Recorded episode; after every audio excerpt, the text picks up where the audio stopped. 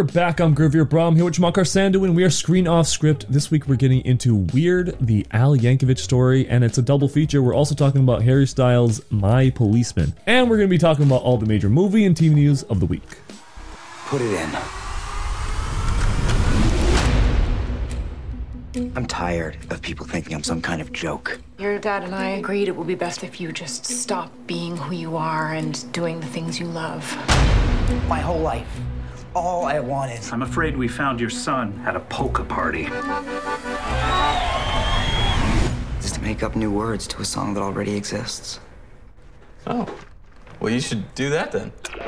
In our first segment, we're going to be talking movie and TV news. If you want to skip around and hear some reviews for My Policeman or Weird, we got timestamps in the description. Jonathan, you know, we're talking about a lot of TIFF movies still. Mm-hmm. I feel like that thing has been paying dividends. What a fantastic festival. We saw some of the best movies of the year, and we saw some of the most eccentric movies of the year, and we'll talk about those in a little bit. But uh, I want to talk about some of the news this week. First thing I really want to talk about is the pictures that just came out. Obviously, everybody on the internet, whether you're heterosexual or not, you are talking about Creed 3, and you're talking about Jonathan Majors, and you're talking about Michael B. Jordan. First off, I just want to talk about how that thing made like the internet so horny. I know, right? It's like it's there's nothing like seeing actors just be completely ripped and juiced to the gills, clearly. And the thing is, is we've seen. No. I gotta, I gotta be hopeful that these two aren't juiced. All right, I have uh, to be. It has to exist that somebody can be that jacked. I want to uh, be that jacked. I'm not buying that. I'm sure they've got all the help in the world, and honestly, I don't blame them. They're not professional athletes, so more yeah. power to them if they are going to go down that path. Yeah. But listen, we've already seen Michael B. Jordan look like in incredible shape in the previous two Creed movies, but yeah, Jonathan Majors, this is like a, a complete body transformation, and he legitimately looks the part, and also laying the foundations for a pretty long run in the MCU if he's going to play different yeah. versions of Kang, right? Dude, honestly, when I saw him, he looks way more. I thought Michael B. Jordan was like as ripped as you can get, but then this guy went and took it to the next level. Yeah. And on top of that, uh, the, he actually released a statement, Michael B. Jordan, that is, talking about how he uh, worked with uh, Jonathan Majors. And he said that we created a brotherhood during that film. You sweat together, you bleed together, you cry together, laugh together. And he talked about just the relationship that they've built and how much of a personal project this has been for him. Mm-hmm. So uh, I kind of want to get your thoughts. Like, obviously, you know, coming from your experience in the fight community and all that kind of stuff, what is yeah. your opinion on Creed as a franchise and how much staying power it has and how excited you are for this next one? But also just from like the perspective of how relevant boxing feels because UFC and MMA doesn't have a like a movie like this that can mm-hmm. exist at this high a level on any sort of platform. It's one of those things. It might might be the fact that it's been grandfathered in because boxing has been around a lot longer than MMA, and because of that, we've seen and had so many great boxing movies from Raging Bull to the Rocky franchise, and you know Creed kind of has taken the baton from the Rocky series. Yeah. And when the first movie came out, it was fantastic. It was almost like Rocky, you know, via Creed, yeah. got a second wind. Creed 2 was a little bit below par, right? Mm-hmm. Especially when you when you kind of consider they were going to kind of use the Drago angle, and I think most people watching that thought, oh well, they completely mixed, you know, missed the mark there. With Creed three, Stallone's got nothing to do with it. Uh, so outside of being just an executive producer, he hasn't written it, he hasn't directed it, he has no role in it, no cameo, nothing whatsoever. And in fact, Michael B. Jordan put a, a statement of his own out on on social media today where he called this you know his most most personal project ever. This is his directorial debut. So not only is he, you know, acting in it, not only is he the lead, the the titular character, but he's also making his directorial debut. And considering considering who he's worked with, the Ryan yeah. Cooglers of the world and Stallone himself, not only should there be pressure on his shoulders, but I feel like this is something that not just the fight community, but moviegoers in general should have, you know, something to really look forward to. Also, they are taking this away from the traditional Thanksgiving drop in terms of release, and they've moved it to March. So I wonder how it may perform in a different time of year compared to the previous Creed and Rocky movies as well. Yeah, especially because March isn't really known to be franchise friendly, right? Mm-hmm. It's so it's so much around the the time of the year when everyone's thinking about the award season and or even like coming off the hangover of award season. So yeah. your your expectation is so high. I always feel like March is a weird little awkward space in the year as well. Yeah. But on top of that, like what you mentioned with like his directorial debut and this being a lot of pressure for that, I think it's it's even more so pressure just on him because you kind of see what happened with Stallone, and he had a solid directorial run, but then it just kind of fizzled out. You know, like he Yeah. never had staying power as a director. I wonder if this is going to be something that helps Michael B. Jordan have like a long footprint in the industry more than just being an actor, being Yeah. like, you know, a creator in general and being more of a contributor overall. Uh, it's interesting to see, like, yeah, like you mentioned, all the fantastic creators he's worked with and to see how he can channel that into Yeah. being as good as he can get. And, and think of like the, the guys like Ryan Coogler who have not only been massively praised for like on a critical level, but on a commercial level, they're as successful as you can be. And, and obviously with Black Panther 2 coming out, I don't know, like, how do you live up to uh, expectations like this? Uh, you must have like internal expectations that are crazy right now, right? Yeah, absolutely. I mean, as you should, especially because, like I said, Creed 2 was a bit of a dip in form, Yeah. given how amazing Creed was. Also, Ryan Coogler involved in that particular project. Uh, but who knows? Maybe the X factor here isn't got anything to do with Michael B. Jordan. The fact that he's in it, it's the third movie, and it's his directorial debut. Maybe, maybe this is all about Jonathan Majors because So he's about to have a crazy... Jonathan Majors is about to go over.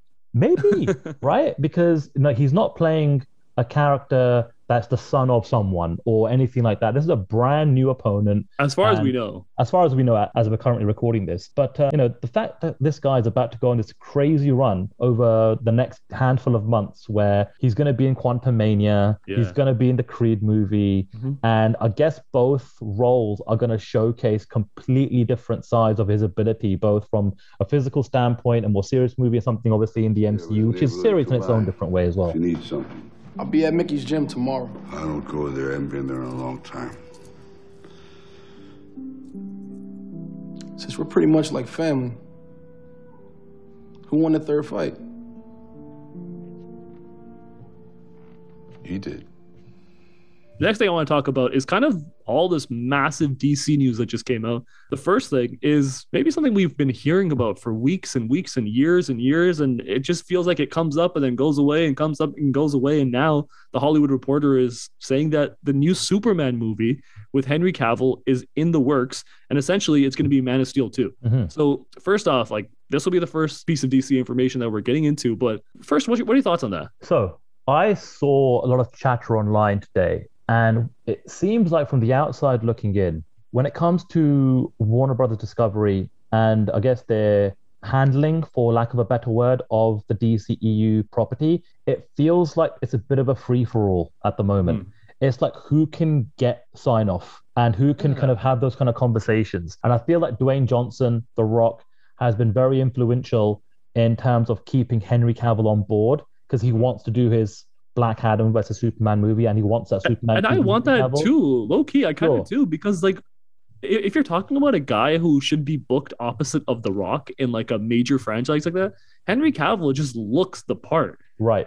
You know what I mean? And it's funny because like The Rock is like the biggest star in the world, and Superman is like the biggest character in pop culture history, maybe Right. besides like Jesus. Like literally nobody else is more famous than Superman. So to see those two kind of go head to head, that's actually like a very interesting place for DC to go. Even though like, you know, we've been talking about it forever and we're like, dude, we just want some direction for DC. Yeah. And this feels like the opposite of that.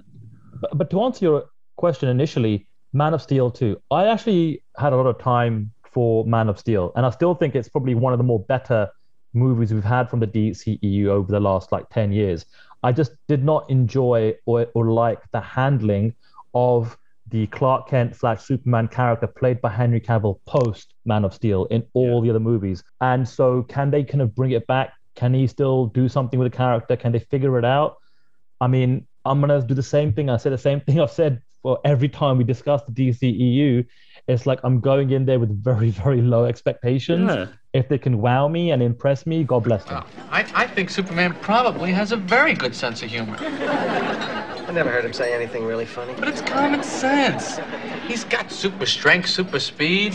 I'm sure he's got super humor. I think that, but you. Either you're born with a sense of humor or you're not. It's not going to change. Even if you go from the red sun of Krypton all the way to the yellow sun of the Earth. Well, gentlemen, just a heads up. Uh, if you've been listening to this and you just noticed a big dip in the audio, we just realized that halfway through. So, you know, roll with us. All right. It is what it is. Yeah, Uh, my bad. That, that's all my fault there, by the way. It's all good. It's all good. But all right. So next story, uh, gentlemen, we were talking about DC and everything that's been changing there. My favorite part of DC, I mean, just as far as like creatively, like the thing that gets me more excited about DC than anything has been the involvement of James Gunn. Mhm. And yes, I love the Suicide Squad. I love Peacemaker, and we're getting a new Peacemaker season uh, relatively soon. But on top of that, James Gunn is reportedly developing a new mystery DC film. Apparently, he's going to focus on Peacemaker 2, but all these projects we were talking about are kind of in their early gestation period. So, yeah. how excited are you that, like, whatever we're getting from James Gunn, we know it's going to be weird. Yeah. We know it's going to be new. We know it's going to come from left field. We don't know what it's going to be, but whatever it is, I know it's going to be fun. You know what I'd love to see James Gunn do is take the lead on the Justice League movie because we know he can do a really great job with an ensemble cast, but not just play with the traditional Justice League characters that we've you know grown to know. It's like get the players involved from Peacemaker and like all the maybe smaller characters, both from like the heroic side and the villain side, uh, and I want him to play with that that world. The only way I would want to see that is if they did like a fun movie where it was, you know, Suicide Squad versus Justice League. Yes, like give me that. If they did something like that, I'd be down with that. But right. I can't imagine DC leaving James Gunn to like whatever creative devices he wants to go for and whatever mm-hmm. dumb ideas he might have that end up working out tremendously. I don't think they let Superman do that. I don't think they let Batman do that. I don't think they let any of their major characters get involved in his kind of shenanigans. What if, what if they gave him Black uh, Black Adam versus Superman, and we had a third? So it's almost like a triple threat, right? It's Black Adam, it's Superman, and then Peacemaker's in there as well. That way, oh, you can play off on the Rock yes. John Cena angle. and we know imagine? that, and then we know that James Gunn's a massive pro wrestling fan. Could, I, I I get it, but there's no way that DC would be like, you know, we should go after those WWE fans real hard.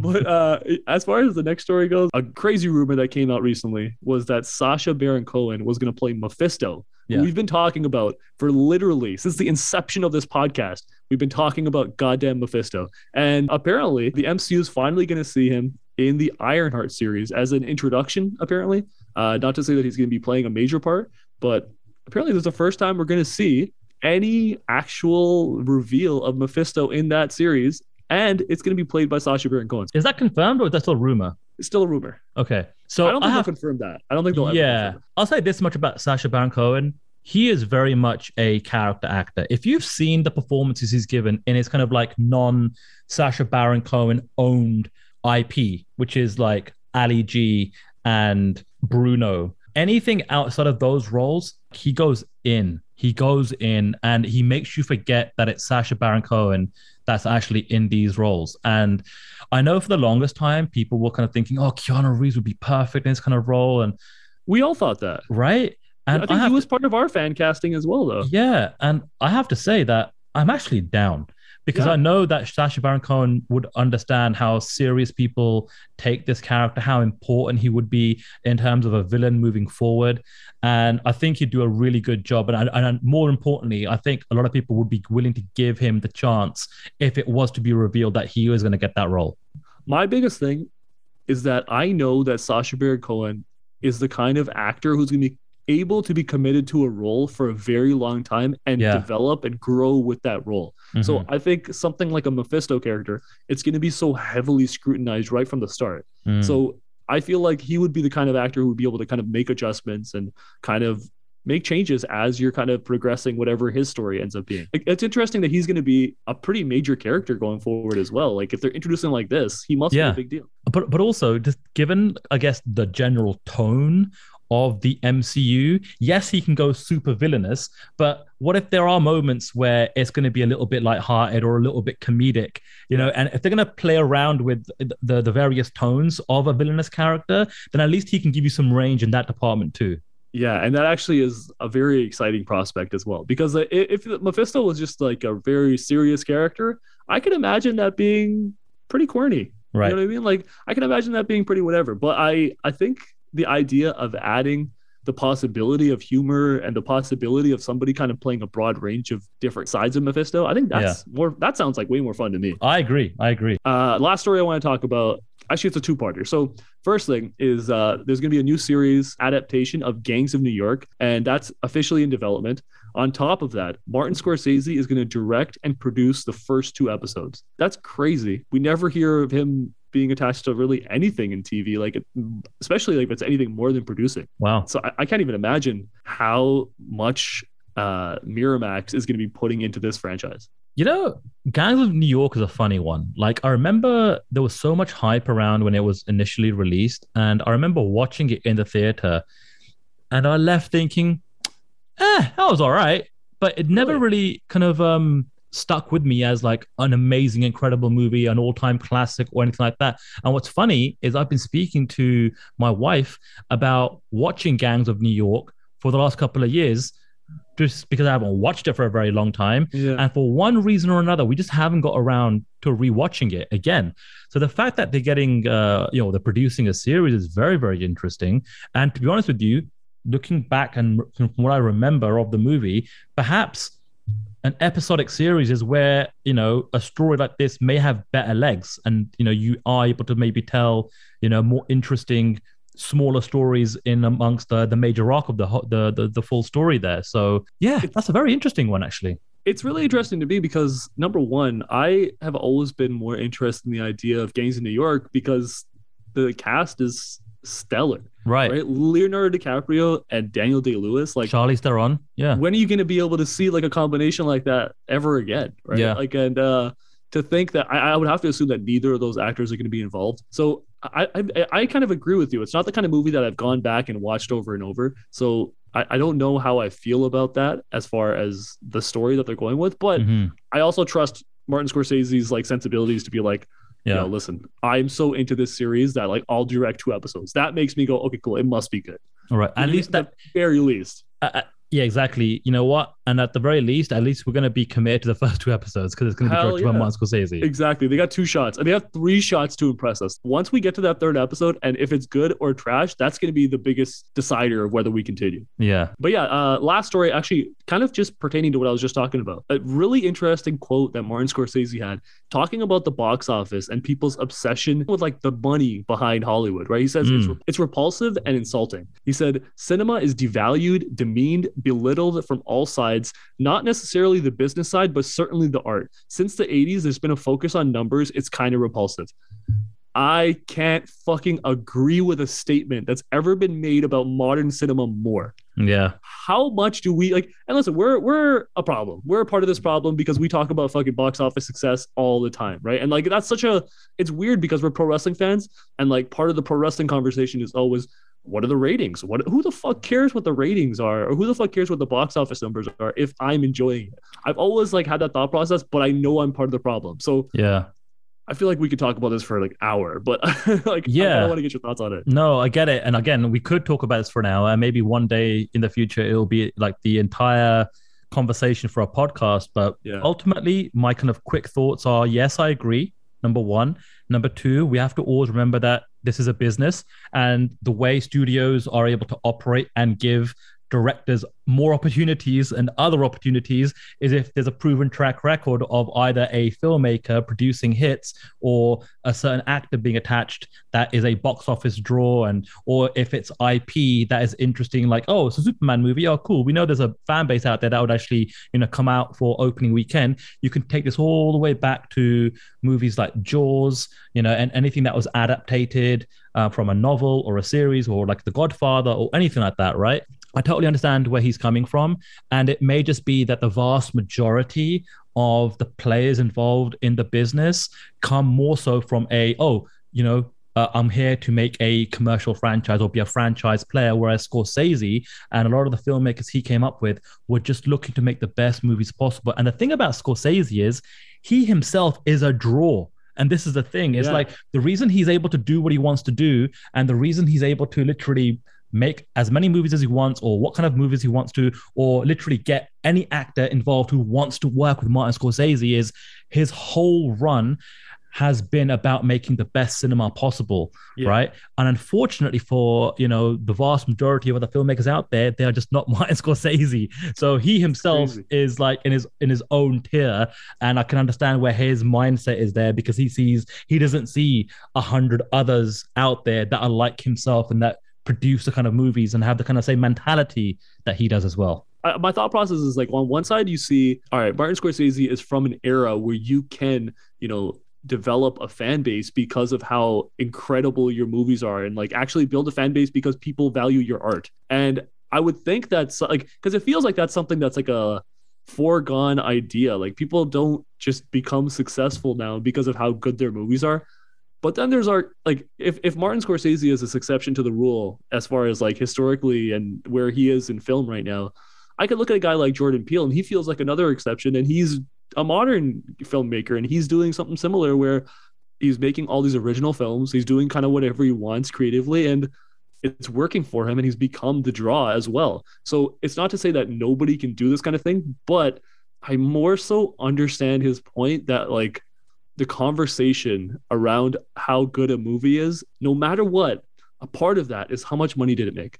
Because Mhm. if that isn't a success in itself, like it doesn't matter how good the movie is because even if the movie was amazing, like we just talked about Triangle of Sadness last week, one of the best movies I've seen in like the past couple of years. Yeah. But I haven't heard of anything in terms of how much it's made. I have told so many people to watch it, and I, I don't know. I just don't hear any like buzz about it. I didn't even hear anybody talk to me about how they've watched it or anything like that. It's just it feels like a movie that's that good should be like building up like you know word of mouth slowly slowly. And i understand that it's still early. It hasn't hit like award season yet. Maybe Yeah. it'll have its own second run at that point. But it's unfortunate that movies are released at this part of the year because they just want a shot that maybe people will like it and maybe it'll be nominated for an oscar and then it'll make money.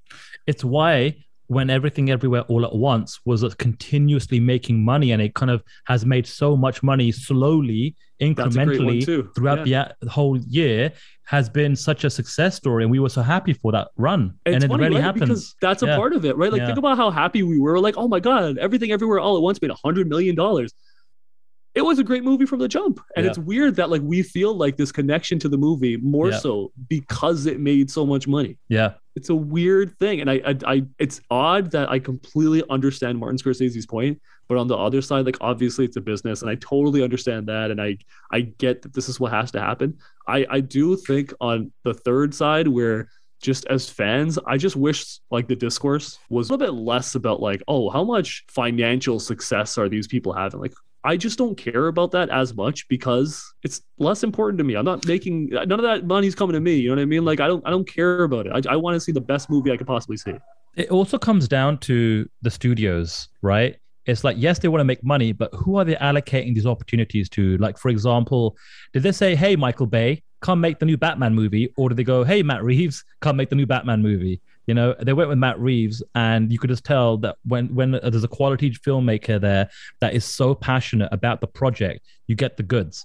Um, whereas someone like Michael Bay, he's making five Transformers movies and they just churn and burn, copy paste, and they do what they you know say on the tin. They get released every July Fourth weekend. They make a big splash and a hoo ha, a bunch of explosions, fireworks, and then they make some money. Same thing with the Fast and Furious franchise. But then on top of that, isn't the conversation also that like, why does Matt Reeves have to make a Batman movie for that to that to happen? Like, if this was like the exact same story and it was an original story and he had put out just everything that was non-Batman IP in Yeah. that movie and it had like a similar effect and a similar kind of critical response, that movie would have made like a tenth of what the Batman made. Look at Christopher Nolan, right? He made a bunch of, you know, I guess personal movies pre Batman, made the Dark Knight fr- a franchise, and then post Dark Knight, look at look at the kind of movies he's been making, you know, and not all of them have been these big, fantastic commercial successes, but the vast majority of them have been very well received critically. And Um, yeah, you're right, and he's able to do that because he did his Batman movies. You know and what I mean? he's like a Martin Scorsese in, in a way Yeah. where the, the director's name alone is enough to warrant you buying a ticket and watch the movie on opening weekend. how do you view Christopher Nolan in that way? Do you view that he is as successful as he is because of how good his movies are, it, or is that is there a big asterisk? Not to say like obviously there's an asterisk in terms of quality. It's one of the best filmmakers of our generation. Sure. But uh, is there an asterisk that says like he's successful because of Batman? Because I feel like that's going to be a thing. You know what I mean? Like Matt Reeves, wow, what a success! Batman. Uh, whatever you're making, like superhero film or Hmm. whatever franchise, is that the thing that makes you a star, or could this have happened uh, independently? Like, does that have to be a defining factor of his success? I think it depends when you started writing with him, right? Like for me, I st- uh, my first Nolan movie was Memento, and I was like, oh my god, this is incredible. Like he and this is like when I watched uh, Reservoir Dogs for the first time. I'm like, oh my god, Tarantino! I'm watching everything you make forever. I don't care what it is. Yeah, It could be yeah. a small movie, a big movie, uh, whatever you want to do. And again, remember, and we've spoken about this before. You know, Quentin Tarantino almost made his comic book movie with Luke Cage, Yeah. right back in the day. So anything could have happened. The interesting thing is like obviously Tarantino's an interesting case because he never did. He never did right? it. He he never did end up doing that big like franchise besides like Kill Bill, but like that's Yeah. his, his that's his franchise. He Yeah. made that from scratch, right? And Yeah. yeah, it's just interesting to see like obviously Chris Nolan is somebody who is tremendous. Even his earlier films are incredible. Yeah. But as far as legacy goes, do you think that this is like do you think like Batman is an essential part of that? Like is there a way to have a conversation about Chris Nolan without mentioning a major franchise? Well, first of all, The Dark Knight is one of the greatest comic book movies of all time. A, B, one of the com- best movies, whether it's comic book or not. period. Right, and and he helped revitalize that entire character post what Joel Schumacher did with the Batman movies and the Batman character. Yeah. And I think if you don't want to include that, it's, it's almost dismissing how good and how great comic book movies could be regardless of whether you know you want to rate a filmmaker or not. I feel like that adds value to what he's been able to do with his career rather than you know just dismiss it and say oh he's a, a fantastic filmmaker. But i think he's a fantastic filmmaker with that franchise and without that commercial run with the studio. And don't forget christopher nolan was one of the first people to really speak out about the studios um, during the pandemic when he was like well hang on a second. If you're not going to you know, release my movies in the theater or in IMAX and what have you, and you're just going to throw it onto a, a streaming platform, then screw you. And um, so you have to understand where his mindset is in terms of working with studios and what he wants to do as a filmmaker too. Yeah, it's interesting. That's actually a really, really great point because it's not to say that if you do make a great comic book movie, that should devalue that part of your legacy Mhm. or, or devalue your entire legacy because you, you know, participated in a franchise or something like that. So in that case, like conversely, like, do you think when you make a big Hollywood franchise, do you think you just become susceptible to like needing some sort of validation in terms of commercial success? Because let's say, for example, the Russo brothers, right? Made some of the most successful comic book movies of all time. Obviously, massive comic book fans. Most recently, they released The Gray Man, and that was okay. It didn't do that well. Like it, it was kind of really the number one movie on Netflix for like a week, and then it kind of just fell into obscurity. And it's, I think it's still the most expensive movie that Netflix has made yet. So is is that to say that like you know, regardless of what your legacy ends up being, if the comic movie is the defining factor, that could be one thing. But to say that, you know, everything else is going to matter, period, Mm, because that's just going to be one part of it. yeah. But it also, it, it leaves you with like this weird need to be successful financially, right? Like the Russo brothers, if they don't succeed, that they, that's why they probably did a movie with Netflix because they're like, fuck it, I don't want this. I don't just don't want this pressure of having to deliver the most successful movie of all time again. And also, don't forget, one of Martin Scorsese's best friends and colleagues and peers, and Francis Ford Coppola, made one of the greatest and most successful franchises of all time in the Godfather trilogy. That was based on a best-selling, global best-selling, number one New York seller best-selling book, Yeah. right, by Mario Puzo. Now, that wasn't a comic book movie, but it was a franchise, Yeah. right? In in the 70s, that's like probably the equivalent of a comic book movie, right? Like what exactly. else is there? and um and they then after that they actually had Mario Puzo um help write the soup the first draft uh, for the Superman movie that Richard Yeah, Donner yeah, made. Yeah, I, it's going to be interesting to see kind of how this conversation kind of continues because I don't think Mhm. it's going to be the last time we talk about. We talk about this all the time, but the idea Yeah. of like the, how the box office kind of uh, affects the artistic perception of movies. Like, Yeah. I feel like we should put a pin in this and we'll get back to it because Absolutely. percent going to be something we're going to talk about a million times. Anyone got an accordion? All right, gentlemen, let's talk about two movies that we were going to talk about from TIFF. All right. Mhm. So, first one was going to be Weird, the Al Yankovic story. Mhm. This is going to be an interesting one. Yeah. Because usually, okay, number one, this movie is going to be coming out on Roku, and it is kind of a weird departure for Daniel Radcliffe. It's interesting because, you know, you assume when an actor like that gets a role where they get to portray a real person, they get to do a biopic. Mhm. and it's always like all right well this is going to be a really important role for that person and their career. And it's going to be like let's see where like what opportunities come out of this thing you know? Right, yeah. when when uh somebody's portraying stephen hawking all right what's next? Like this is uh the, let's, let's see what baz luhrmann uh does with austin butler for elvis.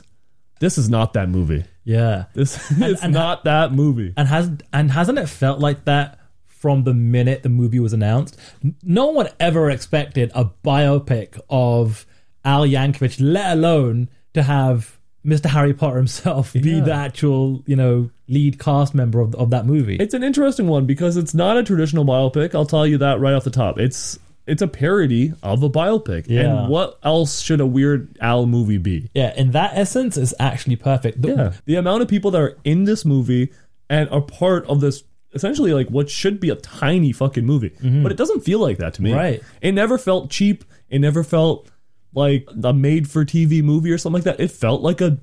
I, I'm glad I watched it in theaters in the sense that like it was. It felt like a bigger movie. And it was the opening night premiere Yeah. at the Toronto International Film Festival, which Yeah. is where we were lucky enough and fortunate enough to watch this. Exactly, and it, it, it felt like a fun experience. It felt like people that were there had such a fun time. Mm. Because at the end of the day, the the one thing I take away from this movie is it's so goddamn over the top. Yeah.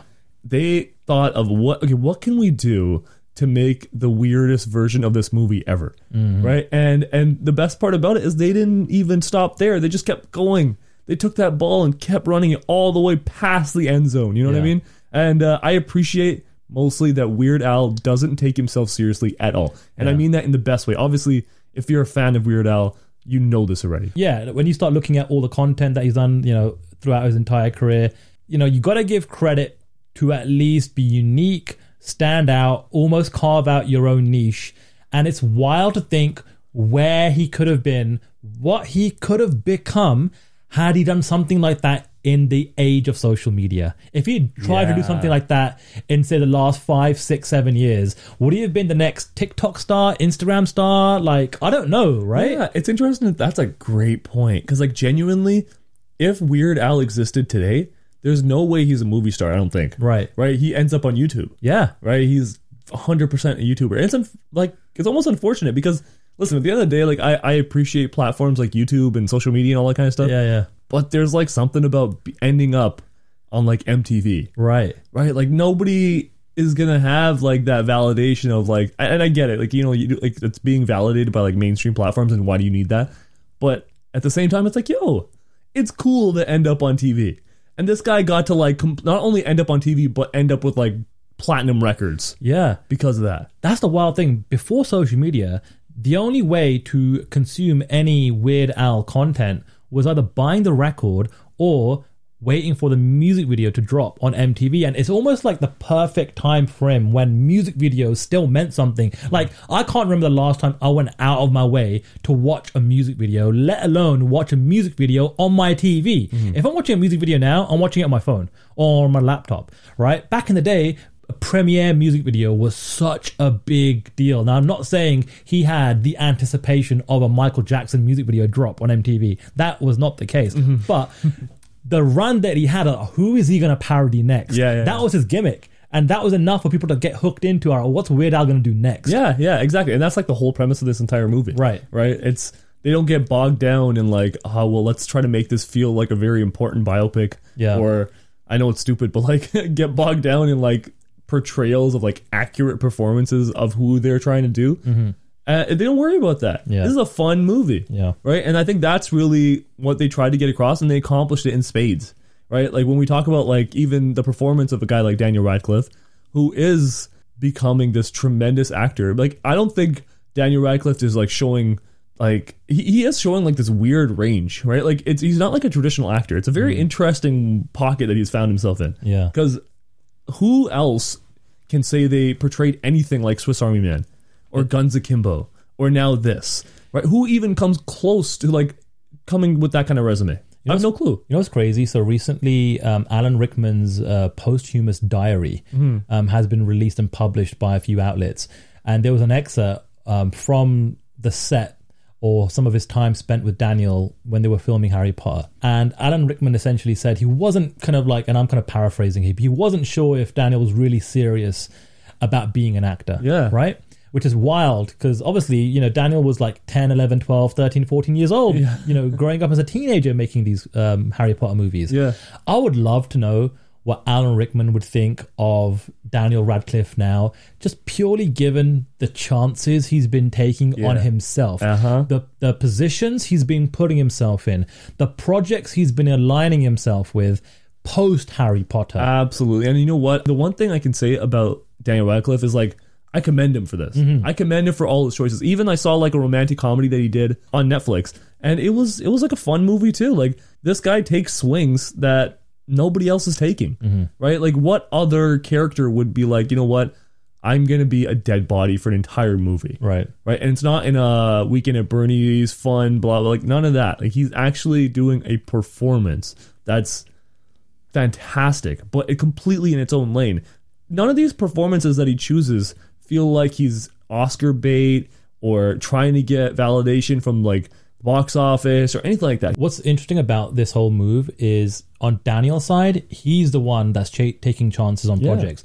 But on the side of the project, whether you're the production house, the theater company, oh, yo, we just got Daniel Radcliffe. That's mm-hmm. a huge signing. It's a huge win for them. Of course. Because they know, bottom line, they're going to get press. Yeah. They're going to get PR. They're going to get eyeballs because There's a whole generation that just grew up on him. that are cult fans. Yeah. They'll watch anything Daniel Radcliffe is a part of. Yeah. Uh, and given. You- I, I, as a Harry Potter fan, I want this guy to succeed. Right. You know what I mean? Like, I'm pulling for him. I'm pulling for Emma Watson. I'm pulling for Rupert Grint. Like I want them always to succeed. Yeah. Because I grew up with them, right? Like they were the same age that I was when like they're portraying these Harry Potter characters. And kind of going back to what I was saying earlier on about, you know, acting ability, this guy's still very young. Mm-hmm. He hasn't even hit the prime of what, you know, other actors would consider like their best work. I feel like he's still figuring himself out. Most of the actors that kind of emerge as kind of players in their field don't really kind of get to that stage until they're in their 30s. Yeah. And this guy's still kind of like almost, you can see almost a development. Like, Yeah. you know, he's getting more comfortable in his own skin when it mm. comes to taking on chances like he does in Weird Al. It's funny because we're going to talk about other actors later in the show, and I'm just so curious to see how like the dynamic of how we compare them mm-hmm. because it, it just is going to happen. Yeah. But the fun thing that the the Weird Al story kind of like plays off is probably like just a little bit of truth mixed in like this wild story that they made up. Yeah. Right. Like his relationship with fame is something that he talks about in like this contentious way, but he talks about it in a way that's like he's making fun of it. Yeah. Right. He's making fun of the idea of being like super famous and losing yourself to fame and all that kind of stuff. But a part of that has to be true. Yeah. Right? Like even his relationship with like his dad, like they talk about how like his dad is so over the top and overbearing and they play it up so so much. But there seems like a hint of truth is in there somewhere, right? Right. Like all these things that they, they show that there's definitely gonna be like a hint of truth. And I think that's why it comes off as really, really funny because it comes off from a place that feels genuine. Mm. And then on top of that, they just make it as weird as possible. Yeah, it's almost like ten percent truth, ninety percent just do whatever you want to do, go in whatever direction you want to go in. Yeah. One thing I have to say, by the way, I didn't expect this. Daniel Radcliffe is in shape. He is This shape. guy is ripped. I, I don't think I've ever seen him in such great condition. He, it's almost like he's readying himself for the action movie coming down the road. You know what I mean? so funny. And, and the the funny thing is like that's probably the least accurate part of the movie. Like Yeah. there's no Weird Al. There's no way Weird Al is jacked. exactly. It's not true. Like No. that is a parody of it in itself. But my favorite part of what relationship he portrayed and they like really danced around it and tried to figure out how can we address this Right. in a way that makes sense that we can actually talk about in the movie. But also it like touched on real life topics that like they kind of don't want to exactly touch. And that was the Michael Jackson of it all. Your first big hit was "Eat It," That could very well be, yeah. the, the the the "Beat It" parody, and that one, yes. yes, yeah, that one. Thanks for distinguishing that one. No, I from all the have others. to, you know, um, and that changed your life because you had been doing song parodies before that, but when you came out with the "Eat It" song, that bumped you up like ten levels. That, Is that was, right? that was big. I mean, before Eat It came out, I was basically this uh, faceless jerk from LA that made silly songs. And after after Eat It, I was a very well-known jerk from LA that made silly songs. right. Like obviously, uh, Beat It comes out. He makes Eat It, and it's like his biggest parody ever. right. But they made the whole movie about how Michael Jackson stole Beat It from Eat It. Yeah. Genius. so good, right? So good. Yeah. Like to, to, to flip that on his head and then be like, you know what? That, that's like the best fuck you to like anybody like that would like try to mess with. Oh well, why are you making Michael Jackson feel like an important figure in your movie and blah blah blah and glorifying this uh blah. Like, you could do like a lot of stuff, Yeah. but they perfectly played that. Yeah, that was probably the most entertaining part of the movie for me. That Hmm. whole Michael Jackson kind of like part Yeah. of the story. And just like cameos in general, I thought the cameos were so much fun. Which well. was your favorite, by the way? for me, listen, I'm, I'll, I'll be honest. Like, I, I don't think we ever talked about this on the show, but Uh, I am a massive Conan O'Brien mark. Right. I think that he's one of the funniest people of all time. Uh-huh. Right. So when I saw Conan O'Brien portraying Andy Warhol, I lost it. I lost it. I think that guy is so he just had like has a direct connection to my funny bone. Like he just totally gets me. Yeah, yeah, yeah. And uh, yeah, that whole scene I thought was like so funny. Not only do we get like cameos from everybody in the world, Jack Black and every other person, but seeing him was fantastic. What about yourself? You know what? I wouldn't classify this so much as a cameo. More so, this is actually quite a meaty role as we kind of get towards the end of the movie as well. But I really enjoyed Evan Rachel Wood as Madonna. Yeah. I'm actually a big fan of hers from a show called Westworld, um, which has been running for the last couple of years now. And man, to see her kind of take a massive departure away from a show like Westworld, which is about the future and you're a, a robot and uh, uh, it's all about AI. And I've never seen her actually in a performance like this, in a role like this, where it's portraying a real life person but having so much fun with herself. Yeah, absolutely. And her performance is fantastic. And it's crazy how she becomes like this odd villain Yeah. in the movie. And they play it perfectly. But on top of that, this movie suddenly turns into John Wick. that was the weirdest thing in the world for me. It was like, wait, what am I watching right now? It's set in the 80s. Let's turn this into an 80s action movie. Yeah, Perfect. I, am totally fine with that. Yeah. Like the way they just randomly turned on these brutal fight scenes was great. Yeah. like that is. I, I was like, yeah, that makes all the sense in the world. It makes no sense, which makes all the sense in the world. Mm. Yeah. Listen, obviously, best character is an easy one. Best scene, I feel like we talked about that a little bit. But as far as star rating goes, what would you give this movie? Five being the best, zero being the worst. Where does this one movie kind of end up for you? Sure. So I landed on 2.75. Um, I thought it was okay. I got a couple of laughs, no real belly laugh moments for Yeah. me. But I'm going to say I'm giving it a 2.75 with a bit of a caveat. I feel like this is going to be a much more enjoyable experience and a much more fun experience. A, watching it at home, but maybe watching it a second time from, her, from at home. I feel like if we're just hanging out and I'm like, yo, we're just to like hit the pen and throw on this movie, we might have a better time with it than I personally did watching it in the theater. Absolutely. I think uh, I gave this movie a 2.5. Okay. I think the fun thing about it is that I, I like that despite everything, despite being so over the top, it really did try to have like heart. You know Yeah. what I mean? Try to have a message in the movie. Yeah. But I actually am really happy that we watched it in the theater Mm. because I think just having other people around just to acknowledge how weird it was and like kind of share that experience to be like, wait, what are we watching right now? And like felt like everyone was like kind of collectively just like figuring out by themselves to be like, oh, this is all just a joke. By the way, now that we are at the other end of our kind of experience at TIFF, and it's, it's been quite a while since we you know enjoyed that process of going to the festival. Doesn't it feel like almost like an out of place kind of movie to be selected given everything Oh else we God. watch? But also, I, I also understand it from a festival perspective of we're going to be the worldwide premiere of this movie starring Daniel Radcliffe.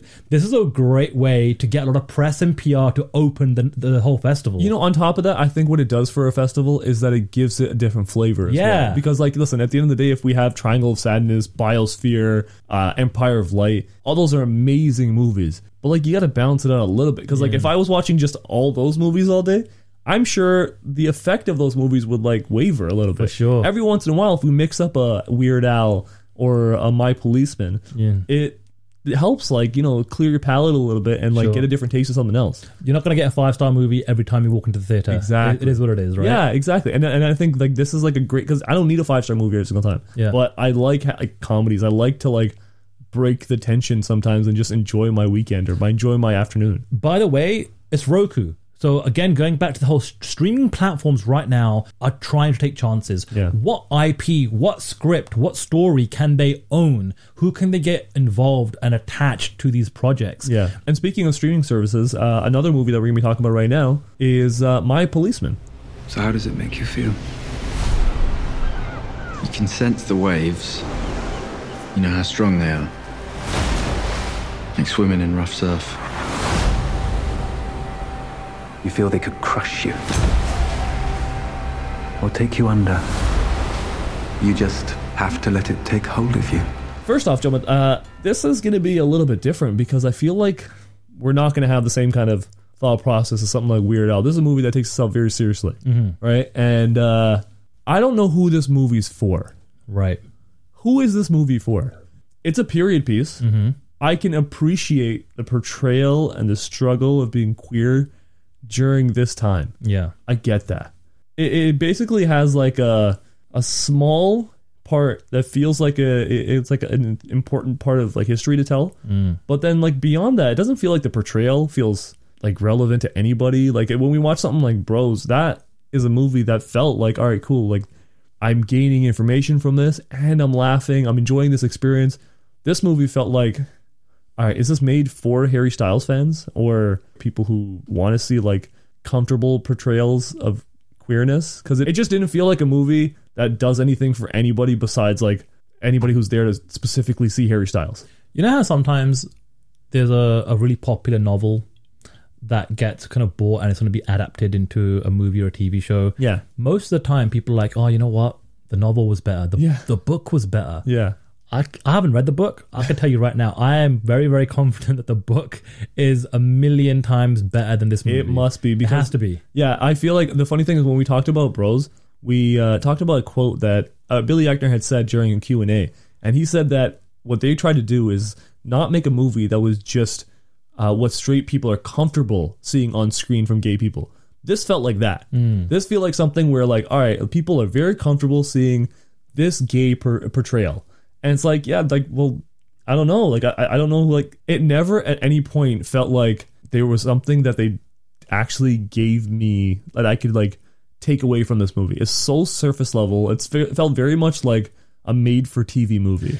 There's just not much there. There to isn't. the story. There's nothing. right? Like it's like okay, I'm gonna be cheating on my wife. I'm gonna be hiding the fact that I'm gay. She finds out about it, and it's like all right, now we're kind of just dealing with the consequences of you know what we went through 25, 30 years later. Yeah. that's it. Yeah. That's basically it. You know what's crazy too? Speaking of performances, I did see like um Harry Styles is getting like some Oscar buzz for this performance. No way. Can you believe that? Are you serious? I mean, listen, I, that's what you hear from like media and stuff like that, but like I genuinely don't see it.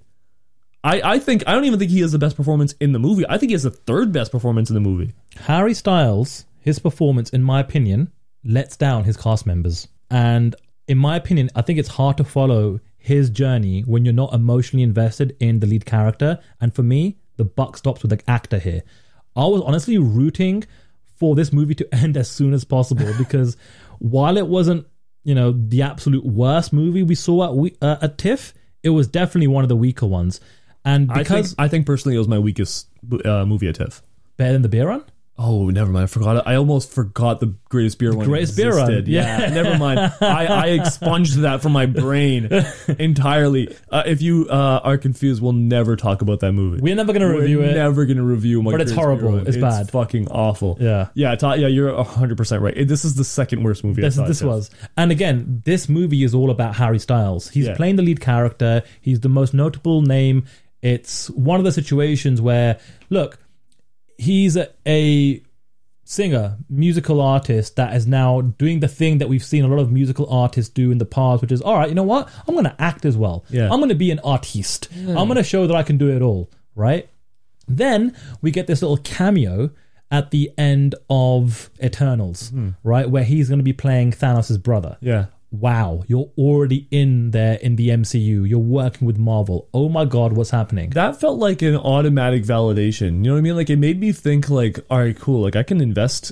in this person. If they think actor. he's going to be a guy Exactly. and a player and they're going to make him Thanos' brother, Yeah. wow, he must be good. He must have something about him. Yeah. And then you watch a movie like this and you're like, yo, uh, this guy needs some, he needs to do some work on his acting abilities Yeah. because, yo, it's not good. I get it. Like this, and obviously he's like early in his acting career. I understand that, but like we were going to talk about how, like we just talked about uh, Daniel Radcliffe, right? Right.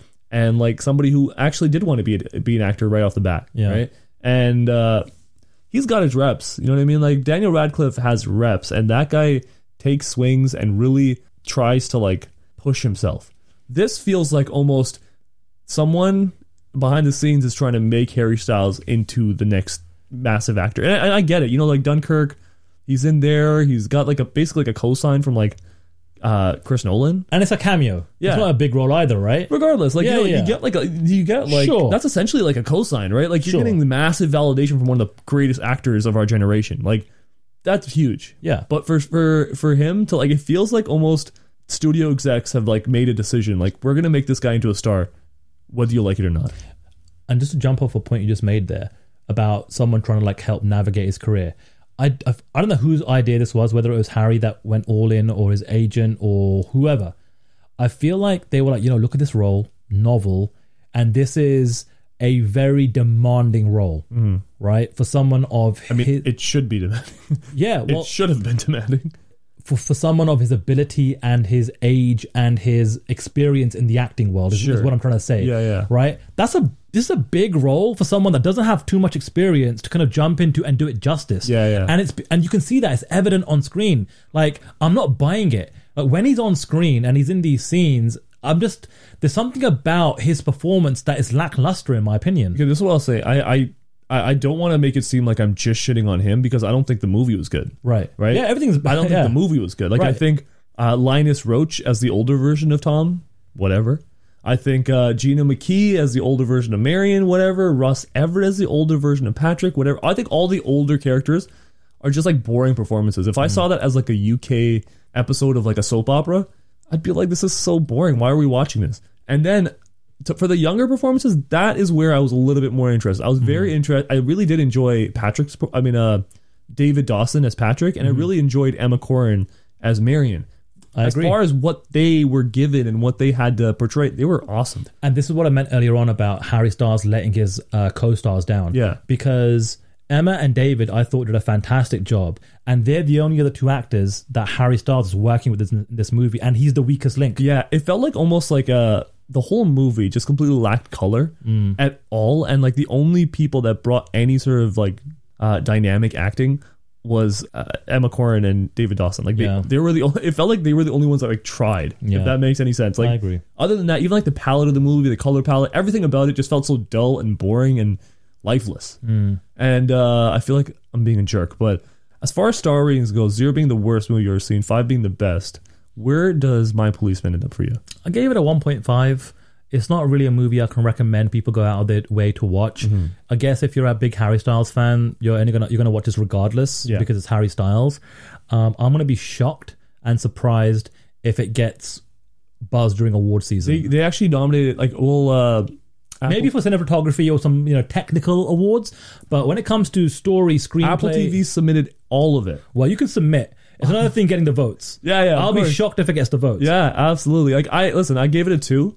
I you might like it. You might like it, but I doubt it. Right. I was disappointed, but not like appalled. Right. I just thought like I kind of walked away thinking like that was boring. Yeah. Right. And it's like uh that for me is almost like much worse than being like a really bad movie. At least with a really bad movie, I can enjoy that. I can make fun of it. Yeah, yeah, This yeah. was like what is going what what am I supposed to be caring about right now? literally, like I said before, I think with about 40 minutes to go, I was like, hurry up, let's wrap this Let's up. wrap this let's up. Wrap this up. Let's, go. wrap this up. Yeah. But uh, all right, so that's everything for this week as far as my policeman as well as weird. Let's get into our last segment of the show. Let's get Rec'd. Uh, gentlemen, can you hit me with Sandu's pick? yeah, for sure. This week, I am recommending Dahmer, Monster, the Jeffrey Dahmer story on Netflix.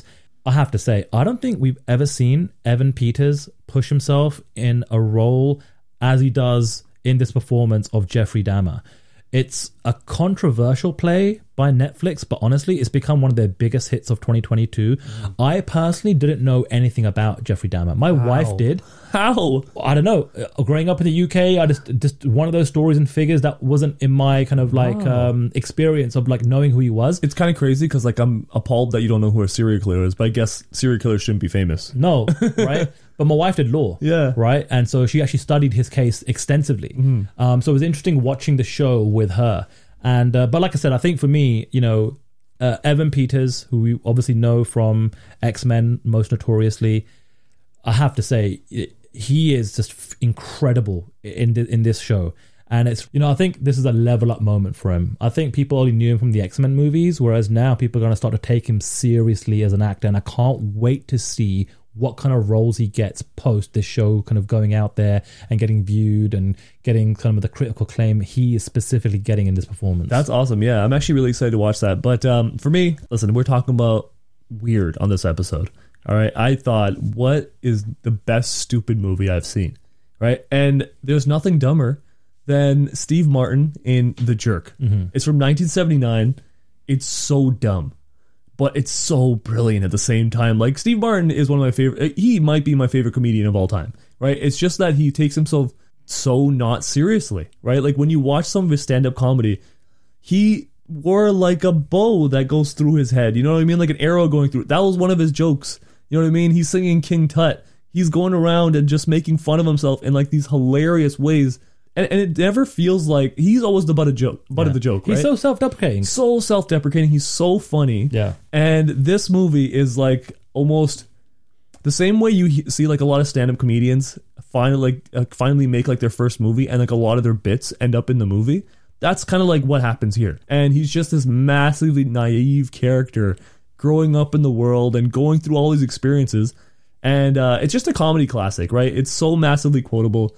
Even in like things like in Freaks and Geeks, they quote this movie, and so many things through pop culture. They just have quoted this movie over and over, and it's it, it tries nothing but to make you laugh, and it succeeds over and over and over and over. And Steve Martin is just a gift to humanity. So two things. Uh, Thanksgiving is coming up, and planes, trains, and automobiles is like always like I have to watch it during Thanksgiving time, and it's one of my favorite Steve Martin movies. Number one. Number two.